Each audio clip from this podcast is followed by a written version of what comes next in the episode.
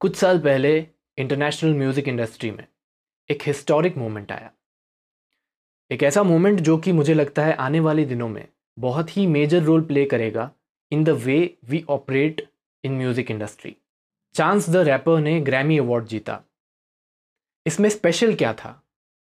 Special ये था कि he became the first independent artist to win a Grammy award. Traditionally Grammy award के winners जब select किए जाते थे तो उसमें उन्होंने फिजिकल एल्बम्स कितने सेल किए हैं, डिजिटली कितनी कॉपीज सेल की हैं, उसके बेस पे ये कुछ फैक्टर्स रहते थे जिसके बेस पे डिसाइड होता था। But Chance the rapper became the first artist जिसने बिना कोई कॉपी सेल किए, इवन डिजिटली आईट्यून्स पे भी he used to give away his music for free. तो इस तरह से वो पहला इंडिपेंडेंट आर्टिस्ट बना, पहला आर्टिस्ट बना जिसने फ्री में अपने गाने दे के ग्रैमी अवार्ड जीता हो। Music business across the world evolve कर रहा है और उसकी थोड़ी बहुत इफेक्ट इंडिया में भी देखी जा सकती है। Although it's not as fast as we would like it to be, but things are changing. और आज के असली इंडिपेंडेंट पॉडकास्ट के एपिसोड में हम डिस्कस करने वाले हैं कि अगर आप ओरिजिनल सॉन्ग्स क्रिएट करते हैं, ओरिजिनल म्यूज़िक क्रिएट करने की प्रोसेस से किसी भी तरह से जुड़े हुए हैं, तो क्यों आपके लिए आपके करियर की शुरुआत में स्पेशली रिकॉर्ड लेबल के थ्रू जाने का रास्ता it's no longer the best option. क्यों मुझे ऐसा लगता है? और क्योंकि मैं इस पॉडकास्ट की सीरीज़ को सॉल्यूशन ओरिएंटेड बनाना चाहता हूँ, ना सिर्फ प्रॉब्लम ही डिस्कस करके रह जाऊँ, इसलिए हम ये भी डिस्कस करेंगे कि क्या अल्टरनेटिव्स हैं हमारे पास। मैं अच्छी तरह से जानता हूँ कि सिर्फ एक इंडिपेंडेंट आर्टिस्ट के ग्रैमी अवार्ड जीत लेने से दुनिया भर की म्यूज़िक इंडस्ट्री में ओवरनाइट चेंज नहीं आने वाला है। और मैं ये भी अच्छी तरह से जानता हूँ कि इंडिया जैसी कंट्री में रिकॉर्ड लेबल्स बहुत डोमिनेंट हैं, स्पेशली फिल्म म्यूज़िक बहुत डोमिनेंट है, कि हमारी इंडियन म्यूज़िक इंडस्ट्री में जो टोटल रेवेन्यू है उसमें अस्सी परसेंट से भी ज़्यादा फिल्म म्यूज़िक से आता है। इन बातों को जानते हुए, इन्हें अच्छे से मानते हुए, मुझे फिर भी लगता है कि getting signed with a record label is not the best option. क्यों मुझे ऐसा लगता है और हमारे पास दूसरे ऑप्शंस क्या हैं, उसके बारे में हम डिस्कस करेंगे आज के एपिसोड में। So let's get started.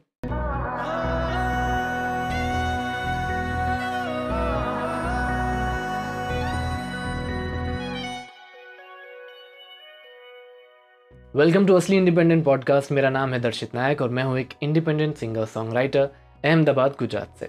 Record labels की बात करना शुरू करूँ उससे पहले ये समझ लेना ज़रूरी है कि ऐसा तो है नहीं कि रिकॉर्ड लेबल्स बाहें फैलाए हमारा इंतज़ार कर रहे हैं कि आओ भाई हम तुम्हें साइन करना चाहते हैं।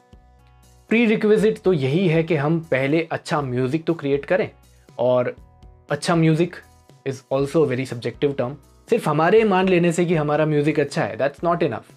दूसरों को भी लगना चाहिए, और स्पेशली हम जिनको पिच कर रहे हैं उन्हें लगना चाहिए। तो ये समझ के ही हम ये डिस्कशन आगे बढ़ाएंगे कि हम उस स्टेज पे पहुंच गए हैं जहाँ पे हम अच्छा म्यूज़िक क्रिएट करने लगे हैं और लोग हमारा काम नोटिस करने लगे हैं।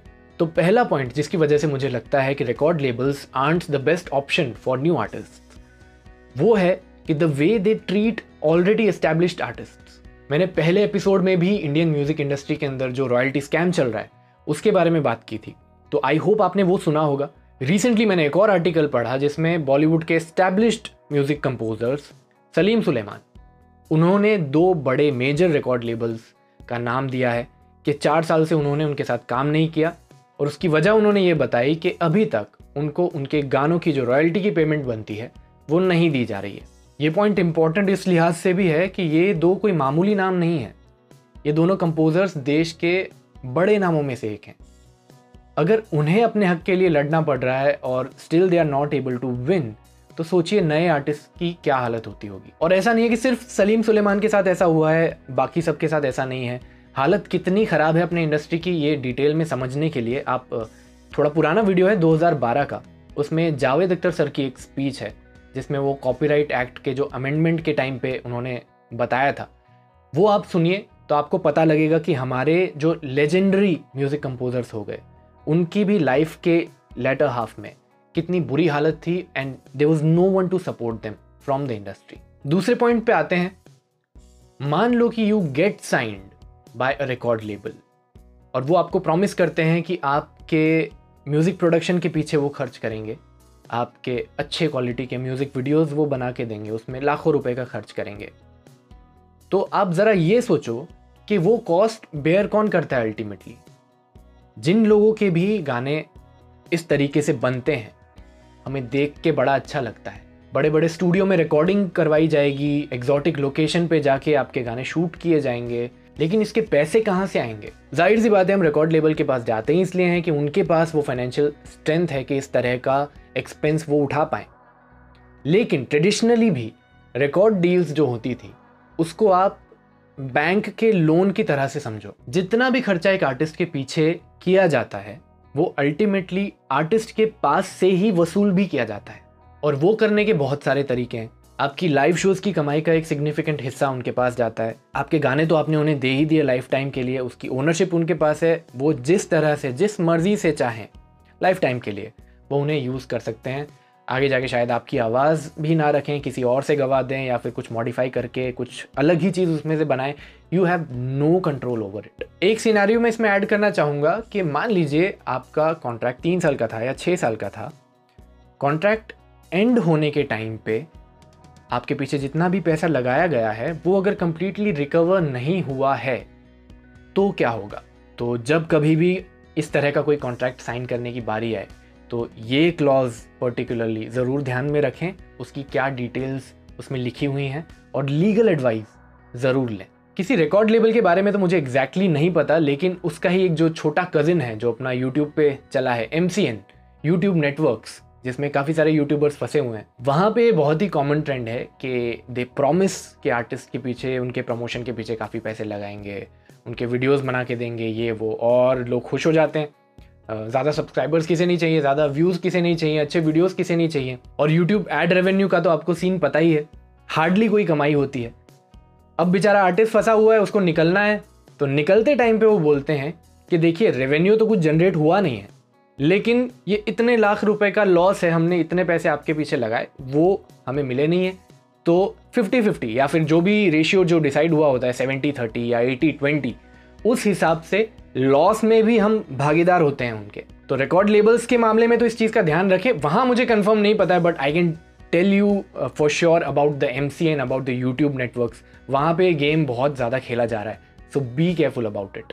तीसरा पॉइंट ये है कि ऐसा मैं नहीं चाहता कि किसी के साथ भी हो कि आप लीगल बैटल में इन्वॉल्व हो जाएँ किसी रिकॉर्ड लेबल के साथ, लेकिन मान लीजिए किसी वजह से ऐसी सिचुएशन खड़ी हुई कि आपको कोर्ट के चक्कर लगाने पड़ रहे हैं to win a case against a major record label, आपकी जीतने की जो प्रोबेबिलिटी है that is next to impossible. एक बहुत बड़ी वजह कि क्यों इतने सारे टैलेंटेड आर्टिस्ट, इतने काबिल लोग, इतना उनको सप्रेस किया जा रहा है, इतना एक्सप्लॉयटेशन होने के बावजूद भी एकजुट होकर सामना नहीं कर पा रहे, उसकी एक बड़ी वजह यह है कि कॉन्ट्रैक्ट साइन करते वक्त नॉन डिस्क्लोजर एग्रीमेंट नाम की एक चीज़ है जो उन्हें साइन करनी पड़ती है, जिसकी वजह से they are not able to discuss things openly with public, के वो किस हालत में फंसे हुए हैं वो खुल के बता भी नहीं पाते अपनी प्रॉब्लम्स। और इंडिया में इवन सक्सेसफुल म्यूजिशियंस भी उतने पैसे वाले नहीं हैं कि कोर्ट में इन रिकॉर्ड लेबल्स का सामना कर पाएँ, उतने पैसे स्पेंड कर पाएँ, और चुपचाप वो ऑपरेशन सह लेने में ही अपनी भलाई समझते हैं और अपना काम करते जाते हैं। और एक और ट्रेंड आप जो देखोगे वो ये है कि कुछ आर्टिस्ट के जब गाने आ रहे होते हैं तो बैक टू बैक इतने गाने आ रहे होते हैं कि आपको लगेगा इसके अलावा तो देश में और कोई टैलेंटेड आर्टिस्ट है ही नहीं, सबसे अच्छा म्यूजिशियन यही है, इसीलिए इस रिकॉर्ड लेबल के साथ गाने आ रहे हैं। लेकिन the moment that artist turns unprofitable for a record label, उसको छोड़ दिया जाता है। और ऐसे कितने ही एग्जाम्पल हैं जहाँ पे रिकॉर्ड डील खत्म होने के बाद उस आर्टिस्ट का कहीं पर नाम भी सुनने को नहीं मिलता। चौथा जो रीज़न है वो ये है कि चलो कोई कहता है कि मुझे इन सब चीज़ से कोई फ़र्क नहीं पड़ता, ना दे मुझे रॉयल्टी, मुझे जब मैं गाना क्रिएट करके दे रहा हूँ वो तो मुझे अपनी परफॉर्मेंस की फ़ीस तो मुझे मिल रही है, और भले ही हो ये लॉक इन पीरियड या फिर कॉन्ट्रैक्ट कितने भी ऑपरेसिव क्यों ना हो, सह लूँगा, मैं तो अपना ज़मीर बेच के आया हूँ, मुझे बस फेमस होना है कुछ भी करके, मुझे कोई फ़र्क नहीं पड़ता, एटलीस्ट मैं फेमस तो हो जाऊँगा रिकॉर्ड लेबल के साथ जुड़ के। इस चीज़ की भी कोई गारंटी नहीं है। Getting signed by a record label does not guarantee success. अगर आपका ऑलरेडी नाम इस्टेब्लिश नहीं है तो वहाँ जाके आप तालाब की एक छोटी मछली की तरह रह जाओगे, कोई इंपॉर्टेंस नहीं होगा, कोई आप पे ध्यान नहीं दे रहा है। हमारे ध्यान में सिर्फ वो लोग आते हैं जो फेमस हो रहे हैं, हज़ारों की फौज है जो अपने गाने उनके थ्रू रिलीज़ कर रही है, अपलोड होने पे वहाँ पे कौवा भी नहीं उड़ रहा होता, उस चीज़ को हम नोटिस नहीं करते। अगर आपने एक दो गाने उनके थ्रू रिलीज किए हैं, कोई कॉन्ट्रैक्ट साइन नहीं किया है तीन चार साल का, तब तो ठीक है। लेकिन आप तीन साल का कॉन्ट्रैक्ट साइन करके बैठे हो, वो आपके प्रमोशन में, आपके आर्टिस्ट डेवलपमेंट में, आपके करियर में कोई भी इंटरेस्ट नहीं दिखा रहे हैं, तो ऐसे में आप अपनी लाइफ के इम्पॉर्टेंट तीन से चार साल गवा दोगे। अंडर द कॉन्ट्रैक्ट आप उनकी मर्जी के बिना कहीं और काम नहीं कर सकते, और आपकी बनाई हुई हर क्रिएशन वो उनकी इंटेलेक्चुअल प्रॉपर्टी होती है। तो बेसिकली धोबी के कुत्ते जैसी हालत हो जाएगी अपनी, ना घर के ना घाट के। अब सवाल ये बनता है कि सॉल्यूशन क्या है। पहला तो ये है कि आप भले जाओ मेजर रिकॉर्ड लेबल्स के पास, लेकिन उससे पहले इन तीन में से कोई एक चीज़ आपके पास ज़रूर होनी चाहिए। पहली, एक बहुत ही स्ट्रॉन्ग सोशल मीडिया प्रेजेंस, एक ऑलरेडी एस्टैब्लिश्ड ब्रांड अपने खुद की। सिर्फ इंडिया में ही नहीं, ग्लोबली भी यही ट्रेंड है कि अब मेजर रिकॉर्ड लेबल्स को एकदम ज़ीरो से स्टार्ट करके किसी नए आर्टिस्ट को ढूंढना, फिर उसके डेवलपमेंट के पीछे पैसा लगाना और मेहनत करना उसे प्रमोट करने में, ये इतनी तामझाम में वो फंसना ही नहीं चाहते। उन्हें तैयार माल चाहिए। अगर हम बिल्कुल ही अननोन आर्टिस्ट को रेटिंग दे ज़ीरो की और जो बहुत ही पॉपुलर सुपरस्टार्स हैं उन्हें रेटिंग दे टेन की, तो रिकॉर्ड लेबल्स अभी जिस रेंज के आर्टिस्ट को ढूंढ रहे हैं, you can assume it is between six to seven. आप उतने तो पॉपुलर होने चाहिए, उसके बाद रिकॉर्ड लेबल्स आपको सुनने के लिए तैयार होंगे। और ये सिर्फ मेरे मन की बात नहीं है, मैं अपने मन की कहानी नहीं बना रहा हूँ, it is openly being discussed. मैंने रिसेंटली एक इवेंट अटेंड किया था which was organised by T M talent management, और आप में से कई लोगों ने उस चीज़ का नाम भी सुना होगा, ऑल अबाउट म्यूजिक। तो जब अहमदाबाद में वो टीम आई थी तो मैंने अटेंड किया था। तो उसमें एक मेजर रिकॉर्ड लेबल के एक रिप्रेजेंटेटिव ने क्लियरली मेंशन किया था कि क्या क्राइटेरिया है कि जो वो लोग देख रहे हैं नए आर्टिस्ट को साइन करने में। So if you only have thousand two thousand subscribers on YouTube और अभी कोई गाने इतने एक दो गाने बनाए हैं आपने, तो I don't think you stand any chance कि वो आपको कंसिडर भी करें। और मान लो बहुत ही अच्छे म्यूजिक ट्रैक्स आपने बनाए हैं और किसी एक एम्प्लॉय को आपने इम्प्रेस कर दिया उन रिकॉर्ड लेबल्स के, तो शायद जान पहचान से थोड़ी बहुत हेल्प मिल जाए और क्या पता साइन भी कर लें। लेकिन फिर वो ऐसे आर्टिस्ट को पड़े रहने देते हैं कि हाँ देखते हैं अब खुद से क्या करता है, अगर हो जाता है तब हम ध्यान देंगे। तो generally it's waste of time, इसलिए strong social media presence is a must. दूसरा क्या कर सकते हैं नोटिस होने के लिए? अगर सिंगर्स हैं तो reality shows are another option, although I am not a very big fan of current scenario of reality shows, लेकिन फिर भी कुछ भी ना करने से तो एटलीस्ट बेटर ही है। तीसरा ऑप्शन आपके पास है कि आप जिस किसी रीजन में हो, आप वहाँ का रीजनल म्यूज़िक जो है वहाँ पे डोमिनेट करके वहाँ पे if you can get notice, तो मे बी शायद कुछ लिंक्स वहाँ पे खुल सकती हैं। व्हाई डू यू थिंक ये सडनली इतने सारे पंजाबी आर्टिस्ट अचानक से क्यों आ रहे हैं? ये कोई ज़ीरो से उनको नहीं उठा रहे हैं, they are already very established in Punjabi music industry. उनकी बहुत बड़ी ऑडियंस है, ग्लोबली बहुत बड़ी ऑडियंस है, और क्योंकि उनके पास एक प्रूवन ट्रैक रिकॉर्ड है कि जिस तरह के गाने हम बनाते हैं वो चल रहे हैं ग्लोबली, तब जाके जो मेजर रिकॉर्ड लेबल्स हैं वो उनमें इन्वेस्ट करने का रिस्क उठाते हैं। और इंटरनेशनली अगर मैं इस रूट से जाने वाले आर्टिस्ट का एग्जांपल दूं, तो सबसे बड़ा एग्जांपल है अपने पास एड शीरन का। Ed Sheeran was already very popular when he joined a major record label. Ed Sheeran के प्रोड्यूसर को ये पूछा गया था कि अब आप इतने पॉपुलर हो गए तो अब फालतू में जाके रिकॉर्ड लेबल से डील साइन करने की क्या ज़रूरत थी। So this is what he said कि अब जाके राइट टाइम है कि हमने प्रूव कर दिया है कि जिस तरह के गाने हम क्रिएट कर रहे हैं वो लोग सुनना चाहते हैं। So now record labels will take us seriously, will want to invest in us, और अब वो हमारे काम में उतना दखल नहीं देंगे कि किस तरह के गाने आपको बनाने चाहिए और इस गाने में से ये हटा दो वो हटा दो, which is a very common practice even in our industry. तो रिकॉर्ड लेबल आपको एक सक्सेसफुल आर्टिस्ट से एक सुपरस्टार की पोजीशन तक ले जा सकते हैं, लेकिन आज की डेट में रिकॉर्ड लेबल्स जो हैं वो आपको एक कम्प्लीटली अननोन आर्टिस्ट, वो कितना ही अच्छा क्यों ना हो, वहाँ से आपको एक स्टेबल और successful music career opportunity provide नहीं कर सकते। इसलिए सिर्फ अपनी म्यूज़िक स्किल्स पे काम करते रह जाओगे तो it will be a major loss. सीखो किस तरह से सोशल मीडिया वर्क करता है, सीखो किस तरह से दूसरी अपॉर्चुनिटीज़ क्रिएट कर सकते हो, डिस्कवर होने की, लोग आपको पहचाने। दूसरा सॉल्यूशन है इंडिपेंडेंट रिकॉर्ड लेबल्स। क्या फ़र्क है मेजर रिकॉर्ड लेबल और इंडिपेंडेंट रिकॉर्ड लेबल में? इंडिपेंडेंट रिकॉर्ड लेबल वो होते हैं जो कि बिना किसी मेजर कंपनी के फंडिंग के स्मॉल और मीडियम स्केल की जो एंटरप्राइज होते हैं उनमें आते हैं। ये मेजर रिकॉर्ड लेबल के मुकाबले ज़्यादा फ्लेक्सिबल होते हैं, इनकी जो टर्म्स एंड कंडीशंस है क्योंकि ये खुद भी एस्टैब्लिश होने का ट्राई कर रहे होते हैं, तो उतनी रिजिड उतनी स्ट्रिक्ट नहीं होती, और क्योंकि उनके पास आर्टिस्ट भी कम होते हैं मैनेज करने के लिए, तो हो सकता है कि ये आप पे ज़्यादा ध्यान देंगे। Recently, I think Nezzy released his song uh, through Big Bang Records, which is an independent record label. But again, if you see, Nezzy already has more than five lakh subscribers. तब जाके वो इस तरह की deals अच्छे से crack कर पाने की पोजीशन में है. और तीसरा जो सोल्यूशन है, it is the toughest of them all, और जो कि सुनने में और इमेजिन करने में काफ़ी फैंसी लगता है, बट एक्चुअली जब परस्यू करने की बारी आती है तो उसमें many people give up. It is to stay independent. Production cost, चाहे वो म्यूज़िक प्रोडक्शन की कॉस्ट हो, चाहे वो वीडियो प्रोडक्शन की कॉस्ट हो, अब वो इतनी लो तो ज़रूर आ चुकी है कि मिडिल क्लास फैमिली से अगर बिलोंग करते हैं तो भी हम सोच सकते हैं कि हम अपने घर में ही सेटअप बना के डिसेंट क्वालिटी का म्यूज़िक और वीडियो क्रिएट कर सकते हैं. उसके बाद जब डिस्ट्रीब्यूशन की बारी आती है, मान लो आप अपना सॉन्ग Spotify पे या फिर गाना डॉट कॉम पे, सावन पे आप रिलीज़ करना चाहते हो, तो ज़रूरी नहीं है कि रिकॉर्ड लेबल के पास ही जाना पड़े.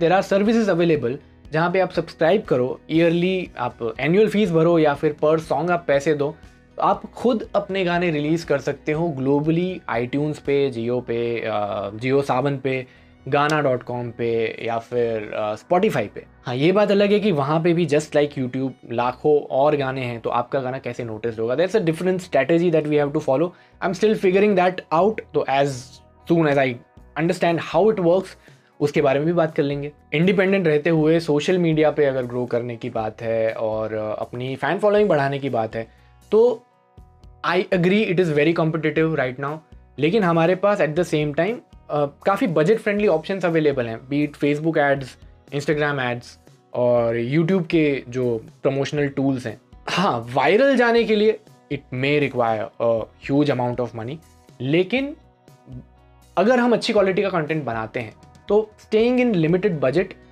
आई थिंक हम थोड़ा बहुत तो बज़ ज़रूर क्रिएट कर सकते हैं. और अगर बिल्कुल ही बजट नहीं है प्रमोशन का, which I understand which is the case with most of us, तो उस केस में आप स्टडी फ्लो ऑफ कंटेंट आप भर दो. आपका यूट्यूब चैनल जो है, आपका फेसबुक पेज, आपका इंस्टाग्राम का जो प्रोफाइल है, उसमें अच्छी क्वालिटी का content on a regular interval अगर आप डालते रहते हैं तो ऑर्गेनिकली यूट्यूब एल्गोरिदम हो, फेसबुक का एल्गोरिदम हो, जो भी एल्गोरिदम हो, अगर लोग इंटरैक्ट करने लगते हैं, अगर लोग ज़्यादा से ज़्यादा ड्यूरेशन तक आपका कंटेंट कंज्यूम करने लगते हैं, तो ऑटोमेटिकली ये प्लेटफॉर्म है वो आपका कंटेंट रेकमेंड करेंगे and you will start growing.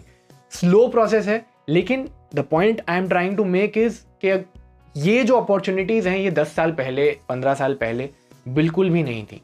तो अभी ये मुश्किल ज़रूर है लेकिन इम्पॉसिबल नहीं है. और अगर कंपेयर करें किसी मेजर रिकॉर्ड लेबल के पीछे अपनी दुम हिला के भागने के बदले, तो this option according to me is much better option. और जहाँ पे बात आती है लॉन्ग टर्म सक्सेस की, मैं ओवरनाइट फेमस होके फिर जब डील ख़त्म हो गई तो खो गए कहीं पे, उस तरह के करियर की बात नहीं कर रहा. एक ऐसा करियर जहाँ पे हम एक लंबे वक्त तक, जब तक हमारे हाथ पैर सही सलामत हैं, जब तक हमारे पास जो हमारा टैलेंट है दैट इज़ इंटैक्ट, हम कंटिन्यूसली अच्छा म्यूज़िक क्रिएट करते रहें और उसमें से हम इतना ज़रूर कमा लें कि हमारा घर चल सके. तो उसके लिए it is a very practical and very feasible solution of staying independent. तो मेरा ये पॉडकास्ट जो है और मेरा यूट्यूब चैनल जो है ये इसी गोल के लिए डेडिकेटेड है कि ना सिर्फ मैं खुद ये चीज़ अचीव करूँ, but at the same time I create awareness around this issue. तो अगर आपको लगता है कि कुछ अच्छी बात आपको जानने को मिली है, आप किसी ऑडियो प्लेटफॉर्म पे ये सुन रहे हो, तो ज़रूर शेयर करो अपने फ्रेंड्स के साथ. अगर यूट्यूब पे आप वीडियो देख रहे हो तो इस चैनल को ज़रूर सब्सक्राइब करो. इस तरह के और भी वीडियोज़ मैं लेके आप तक आता रहूँगा. इस पॉडकास्ट में और इस वीडियो में बस इतना ही. मैं आपसे मिलूंगा अगले एपिसोड में. तब तक के लिए it's good bye from me. Be good, do good, serendipity will follow.